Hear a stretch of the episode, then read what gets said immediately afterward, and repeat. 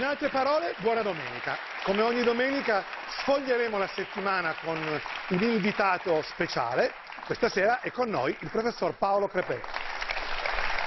Dopo la pubblicità.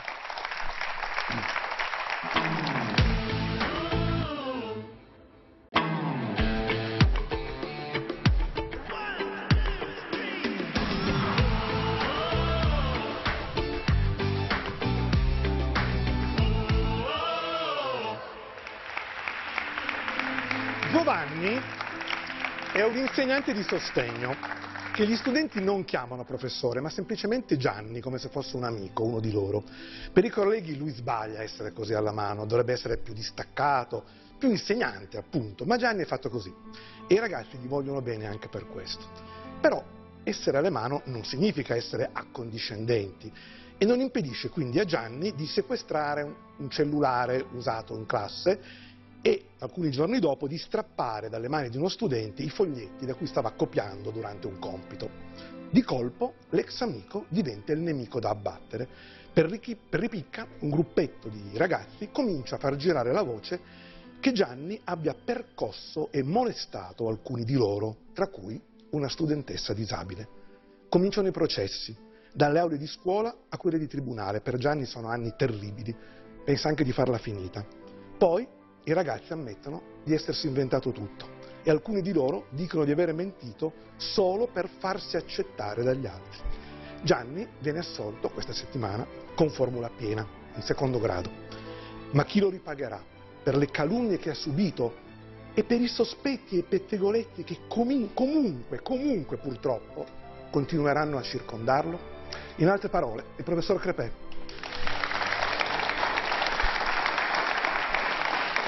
Eh, parleremo di gogna questa sera anche, fra di gogna social, ma queste vicende come ha fatto pensare, fra le tante cose, il fatto che comunque no, quest'uomo avrà sempre addosso una specie di lettera scarlatta per...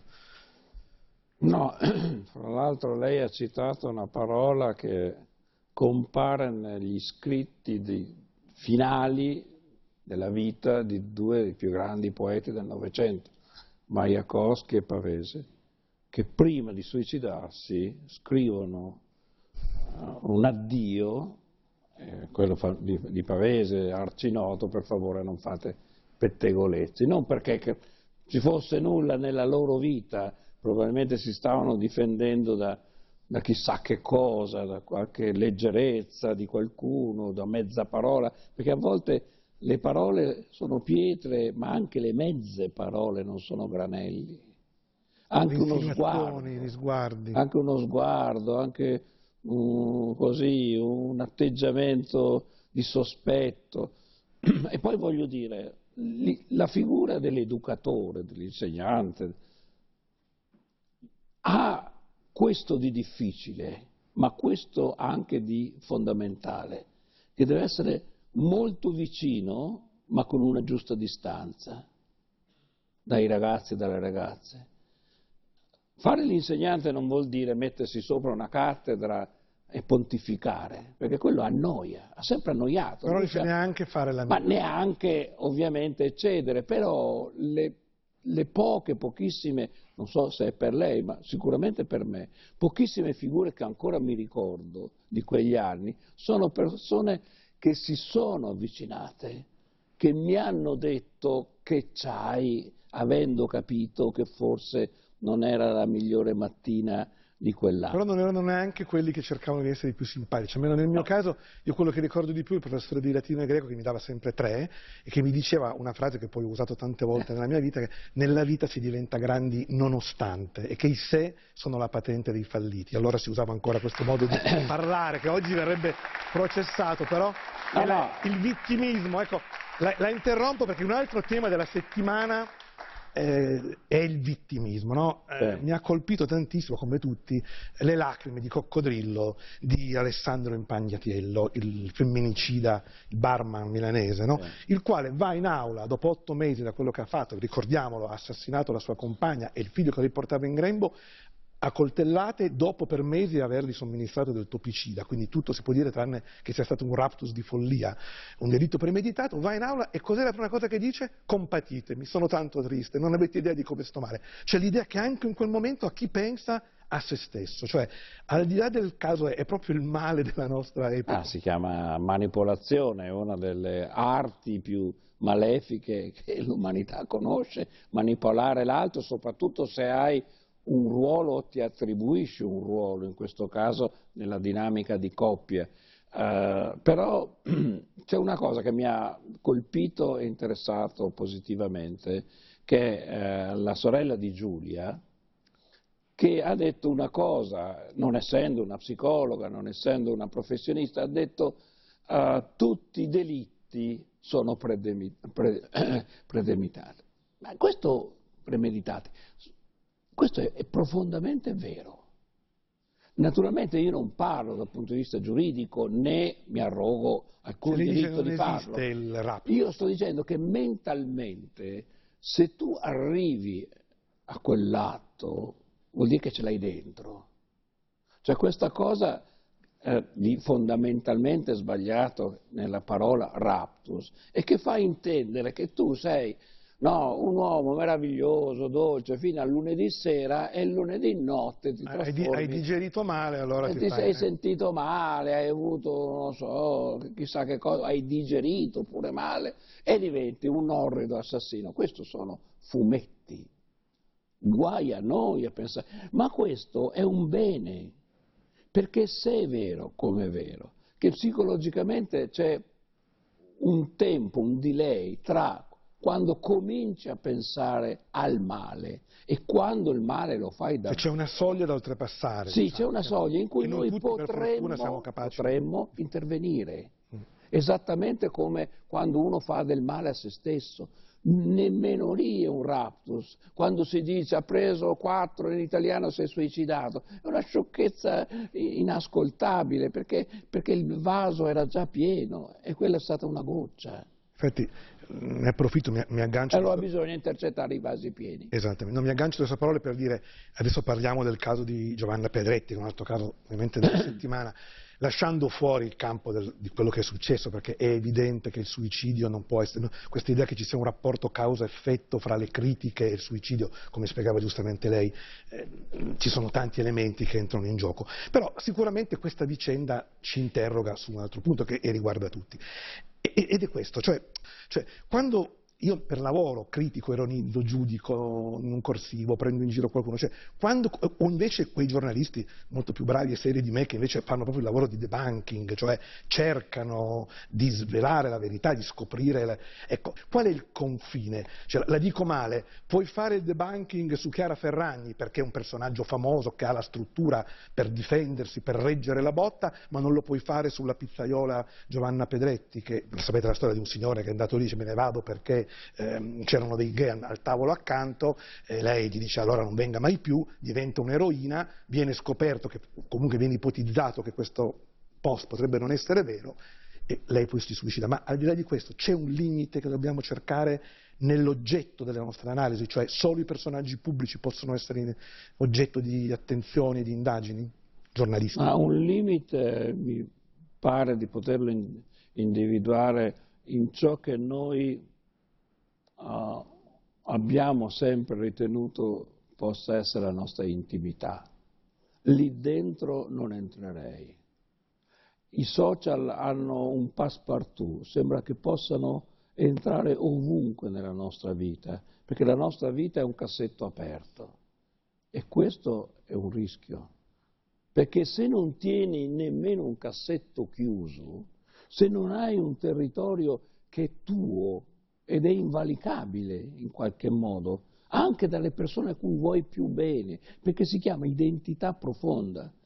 Se questo lo apri come se fosse una scatola di sardine e lo offri al pubblico e c'è chi se ne ciba ridendo, compiacendosene, chi ti odierà per quello. Ma questo che cos'è? Il mercato delle anime? Questo fa male, fa male a chi lo fa e naturalmente enormemente male chi lo riceve. Dopodiché... Sa che mentre parlava il bello delle, la meraviglia delle conversazioni, eh, mi è venuto un ricordo, io da ragazzo facevo giornalista sportivo, intervistai Michel Platini, sì. che mi ricordo disse questa frase meravigliosa che mi è tornata in mente adesso, ognuno di noi ha un piccolo giardino dentro di sé in cui non deve entrare nessuno. Certo. Che è esattamente questo, ah, cioè certo. dobbiamo riservarci, preservarlo. Ma eh, certo. innaffiarlo, ma noi, senza metterlo, a condividerlo, condividiamo sempre tutto. Sa, provi a pensare, a cosa servono le favole?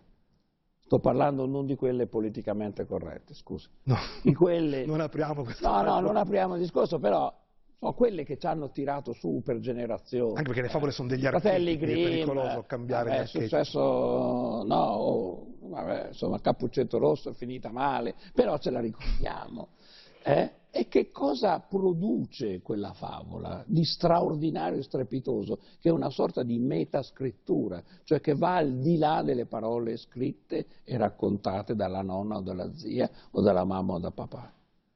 Che tu elabori un tuo mondo, cominci a elaborare un tuo mondo che è un, un tuo piccolo impero, dove sei, sei sovrano di quel piccolo luogo che impari a chiamare anima, che difendi anche dagli altri, perché imparerai che c'è qualcuno che ci vuole saltare dentro e non è giusto che sia, a meno che tu non sia il sovrano che gentilmente tira giù il ponte. Ecco, ma il limite dei social qual è? Perché nel momento in cui io mi domando, io vado sui social, tutta questa vicenda si è svolta sui social, e quindi la, la signora non era famosa come Chiara Ferragni, ma anche lei usava i social, eh, appunto, è, è, lì che è nata tutta questa cosa. Qual è il confine per bloccare? Cioè, non potendo bloccare la maledicenza, la cattiveria umana, quella c'è da millenni e adesso purtroppo ha lo strumento per esprimersi, che cosa si può fare?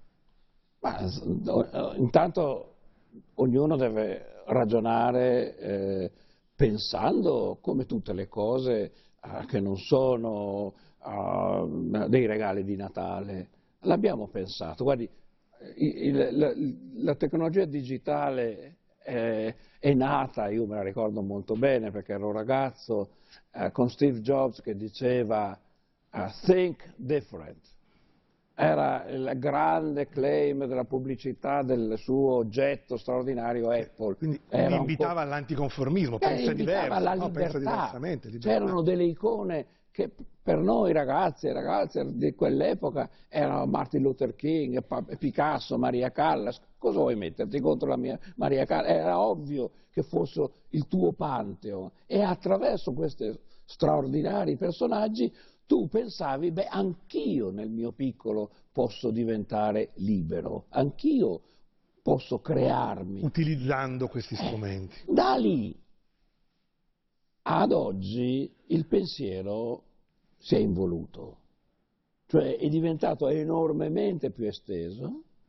forse ubiquitario, però comportando dei rischi evidenti, quindi anche proprio di libertà l'influencer a me irrita un po', le devo dire, proprio per questo ruolo illiberale che ha. Perché uno che mi debba dire quali sono i biscotti che devo intingere nel caffè latte tutte le mattine, io posso rispondere non amo i biscotti. Magna tranquillo, come sì, dice o, o salto il caffè latte quando mi pare a me, o non lo so, faccio delle cose sì, sì, strane. Perché vede, questo inno in qualche modo alla normalizzazione che c'è oggi attraverso i social, ad una sorta di neutralizzazione della nostra unicità, sì. questo comporta un rischio enorme di morte di una cosa che l'Arendt eh, scriveva, la morte della complicità. E questo, la complicità vuol dire credere nell'altro. A che età darebbe un telefonino a un ragazzo? A che età darebbe il telefonino a un, a un adolescente? Ma quando si va in pensione credo che sia utile.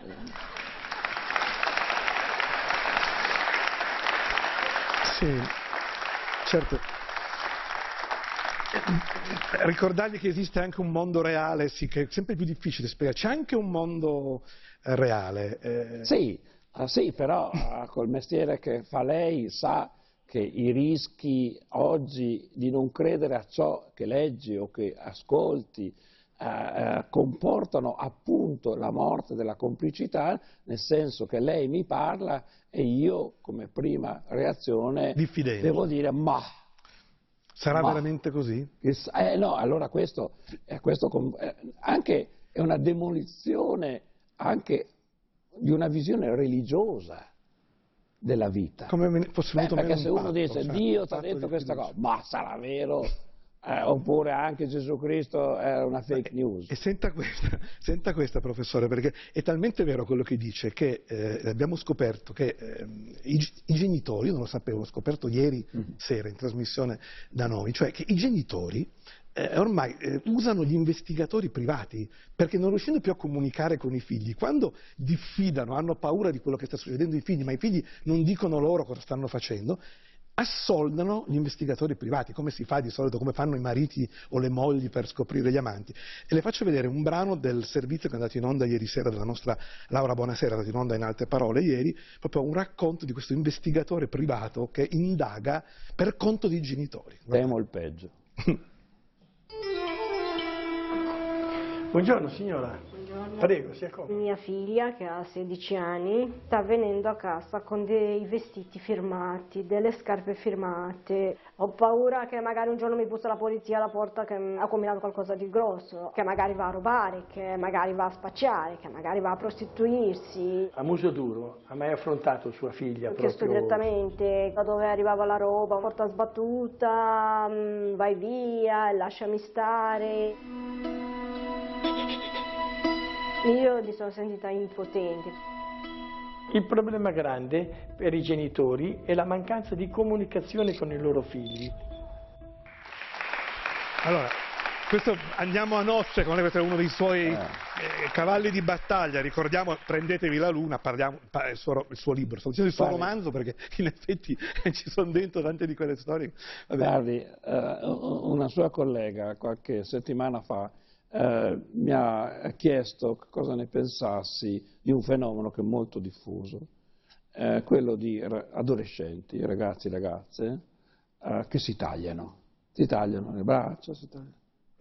Io ne parlo, sento un, un silenzio dall'altra parte e poi gli chiedo ma ha capito, mi sono spiegato bene, dice sì, però lei non mi dà delle soluzioni.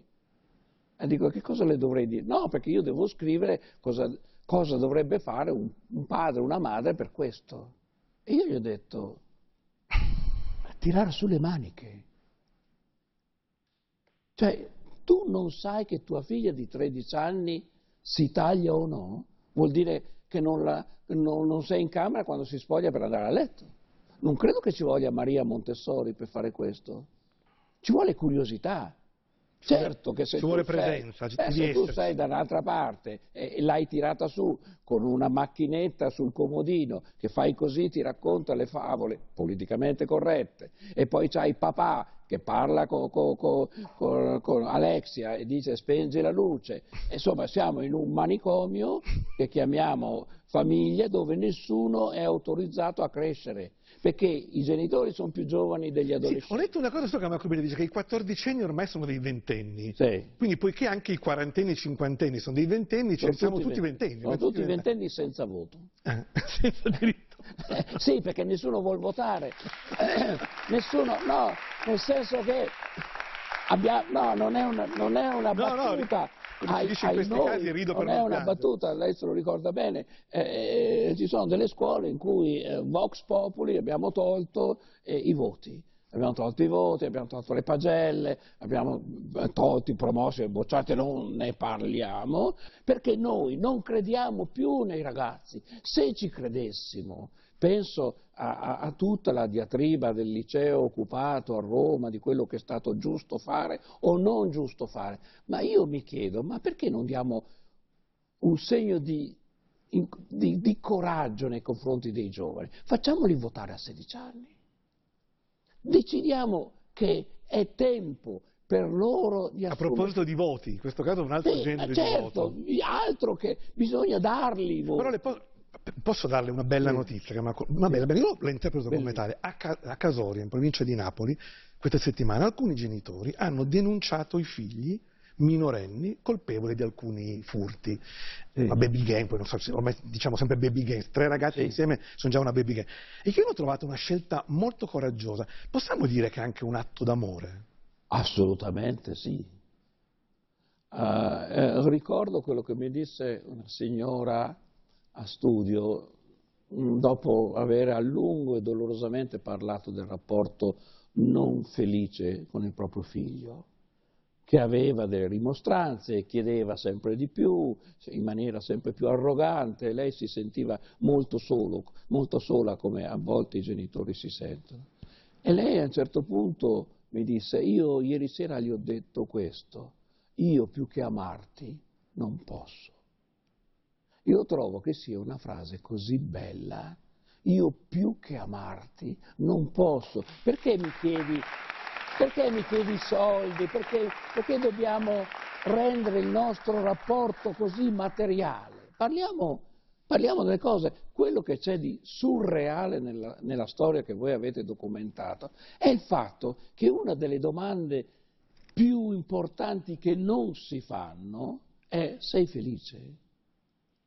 Sei felice, ragazza mia, nel modo in cui tu scegli di esserlo. Lei è stato un adolescente felice? No, sono stato un adolescente molto inquieto e credo anche enormemente inquietante per i miei poveri, poveri genitori. Ecco, infatti volevo chiedere, i suoi genitori... Però, i miei genitori comunicavano con lei? No, non mi hanno mai toccato nemmeno con un fiore, eh, avevo, usavano la severità, poi sa, nel, a casa mia funzionava questa strana cosa che mio padre faceva il giudice e mia mamma faceva il boia.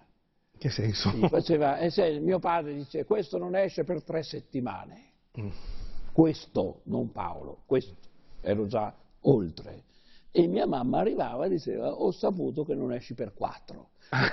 Quindi, perché quindi non c'era poliziotto buono e poliziotto cattivo, erano cioè, due poliziotti cattivi. Un, diciamo. un boia generoso, democratico, che aveva capito una cosa fondamentale, che a quell'età si è cavalli selvaggi e quindi ci vogliono le briglie se vuoi che quel cavallo non si spezzi eh, le gambe. E quindi ci vuole quella cosa anche simpatica, secondo me, che è, tira su quei voti, se no quest'estate per te è il Vietnam. Io questa cosa me la sono sentita dire e ho capito che mio padre non scherzava dal tono.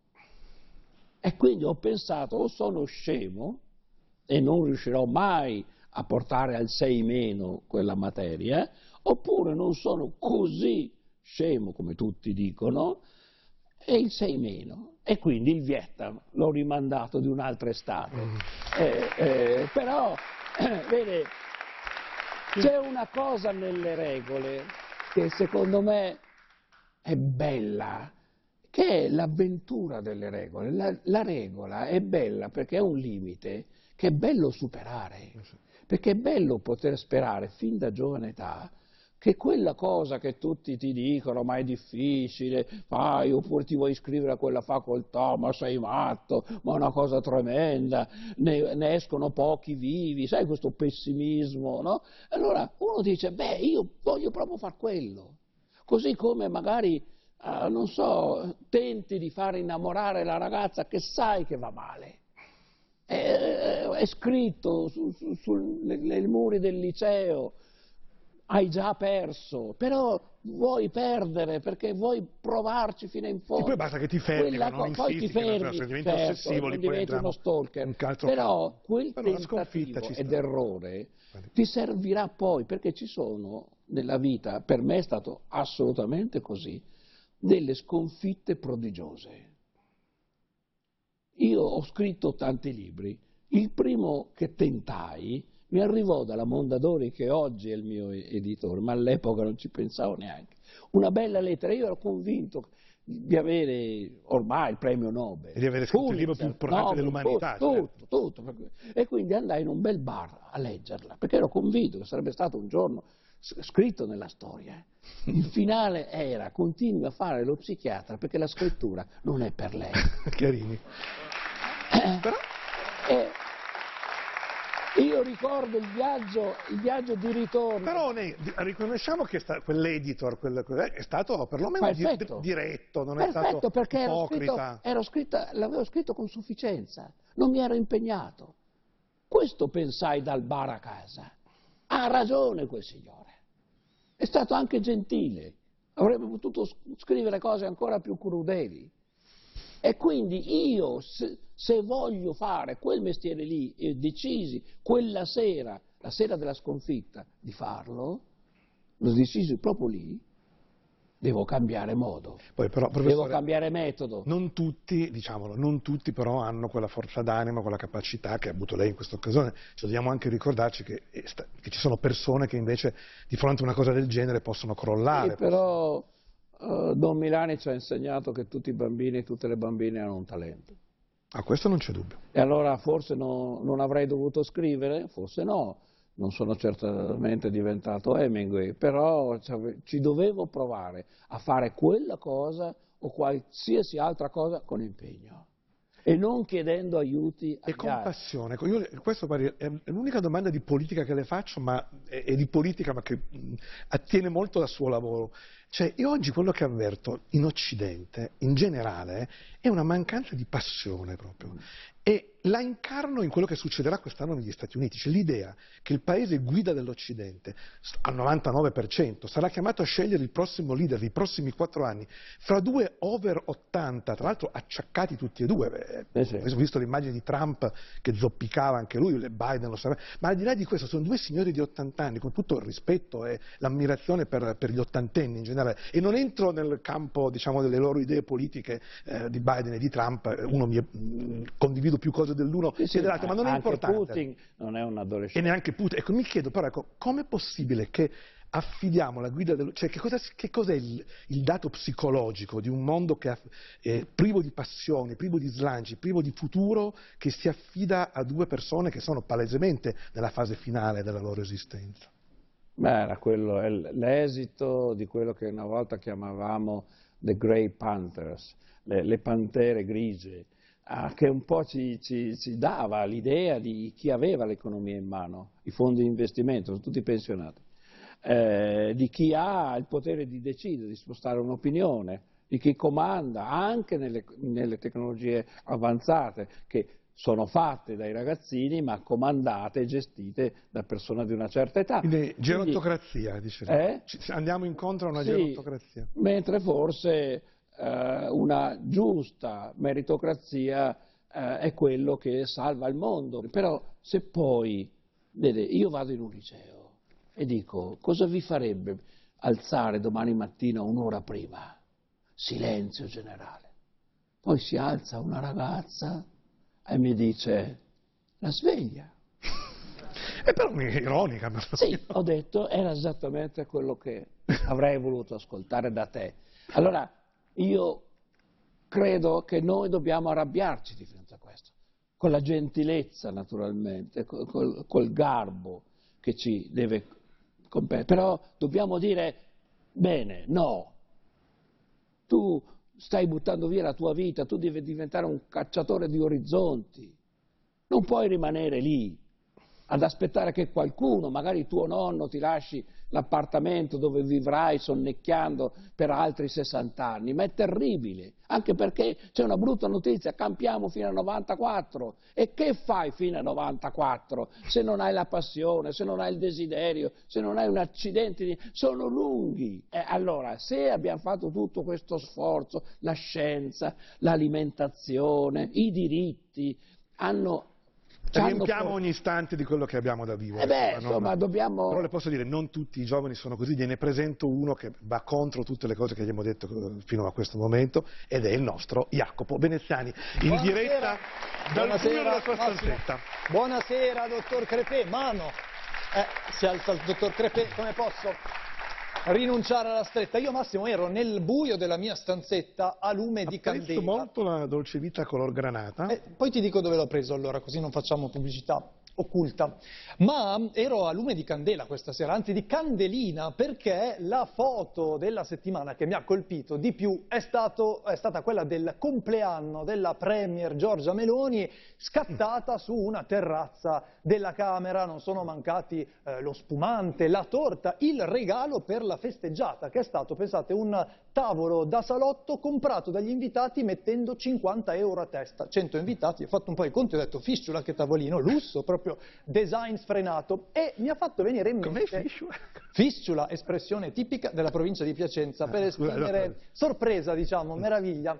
E in realtà poi vedendo lo scatto, ovviamente subito sono finito a pensare all'arte, e mi è venuto in mente un dipinto di John Singer Sargent che racchiude un po' tutti questi elementi e infatti si intitola proprio La festa di compleanno. È un'opera di fine Ottocento che ritrae due amici del pittore, artista lui, scultrice lei, mentre celebrano il compleanno del loro bambino Robert con questa bella eh, tavola imbandita. La figura dominante è la madre, e qui, dottor Crepè, scomodiamo un po' Freud forse, ma la cosa curiosa è che questo dipinto ha fatto impazzire gli storici dell'arte proprio per la torta, perché per il modo in cui è stata dipinta non si capisce quante siano le candeline. Eh, a questo punto chiederei a voi, provate a contarle, ditemi quante sono, perché qua c'è un dubbio. Due, Eh, tre, sette. sta già... C'è chi dice Io già ho la sette. diplopia, vedo doppio, vedo anche Eh, 14. tu con la diplopia ancora peggio. Sette, ma la maggioranza dice sette, c'è chi dice sei, chi dice cinque, è un, un mistero. Poi scusa, ma il padre è- non si vedono gli occhi? Eh, questa è una bella osservazione, anche un po' in ombra in realtà, perché il pittore, allora la teoria è che questa donna fosse incinta, quindi Sargent, appunto essendo loro amico, lo sapeva e voleva valorizzare la- il ruolo di madre, la figura della madre. A proposito di madre e compleanni, Massimo, una, vorrei chiedere una cosa al dottor Crepè, ne approfitto, perché mi pare che oggi eh, le feste di compleanno dei bambini, parlavate anche voi prima di genitori, no? siano quasi una competizione tra madri che organizzano feste, noleggiano saloni gonfiabili, artisti per esibirsi, ma come se lo spiega lei, dottore, questa, eh, questo- questa insistenza materna? Ma sa, fa parte di quella strana, strano mondo in cui siamo approdati, che, che eh, da una parte è drammatico e dall'altra parte è esilerante. In questo, questa cosa che lei mi dice è esilerante, nel senso che, eh, che- che- che tu debba portare a, a, no, chissà quali balò, è come quelli eh, che a- a- di fronte a un bambino che ti chiede cinque cose per Natale tu gliene regali 15. Cioè, eh, vuol dire essere mononeuronici, perché è evidente che gliene devi regalare uno e gli altri quattro saranno prodotti della sua creatività. Eh, eh, È vero.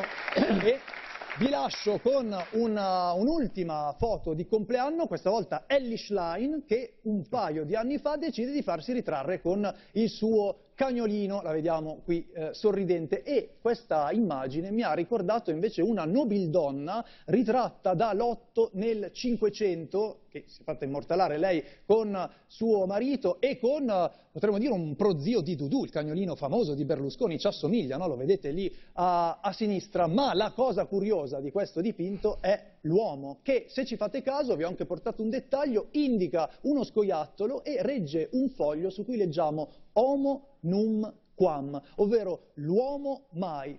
Diciamo che l'interpretazione di questo gesto è molto discussa, ma vi lascio la più curiosa. Secondo una leggenda medievale, lo scoiattolo maschio scaccia la femmina dalla eh, tana nel- nei periodi di carestia, no? per, avere- per tenersi più ghiande. Quindi, chi lo sa, l'uomo invidia lo scoiattolo? Sarà per quello che la signora si tiene stretta al cane, perché forse sa che almeno lui non la mollerà. Non so, do questa interpretazione. Ehm, ma la domanda che, che mi sorge vedendo questo dipinto è, ma come mai nella storia, prima appunto coi quadri, poi coi post sui social come la Schlein, ci facciamo spesso ritrarre coi nostri animali? Perché è un'operazione simpatia o perché ormai amiamo più gli animali rispetto alle persone? E in attesa di riscontri, Ma sai cosa ha colpito di più invece? Che avesse due torte, cioè non ha scelto neanche lì quale delle due, cioè una torta di compleanno. perché erano per Nel i due dubbio anni, ne ha messe tre, due. sei. Eh, Mm, eh, vabbè. la seguiremo come esempio. Porgo distinti saluti come al solito. Grazie Jacopo, grazie al professore.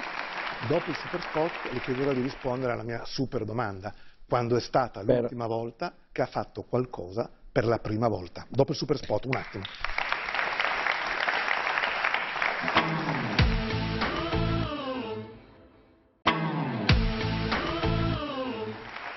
In altre parole, professor Crepè, quando è stata l'ultima volta che ha fatto qualcosa per la prima volta? Come i bambini che fanno tutto. Ma, eh, tanti anni fa, Oh, sono già passati tanti anni Beh, dall'ultima sì, volta che ha fatto. beh, la prima- se lei mi dice la prima- eh, che ho fatto una cosa per la prima volta, mi vengono in mente gli anni 60, puntini, puntini, puntini. Da allora non ha più fatto niente No, per la prima volta. No, questa è la prima parte della risposta. Questa è la prima parte. Eh, la seconda è adesso, che io non sono mai venuto qua, quindi, Quindi la prima volta. Mi sembra una Eh, risposta, quindi- una risposta perfetta. Noi ringraziamo il professor Crepè, diamo la linea alla rete e noi ci vediamo sabato prossimo alle 20.35 con In altre parole. Buona serata a tutti. Grazie, grazie.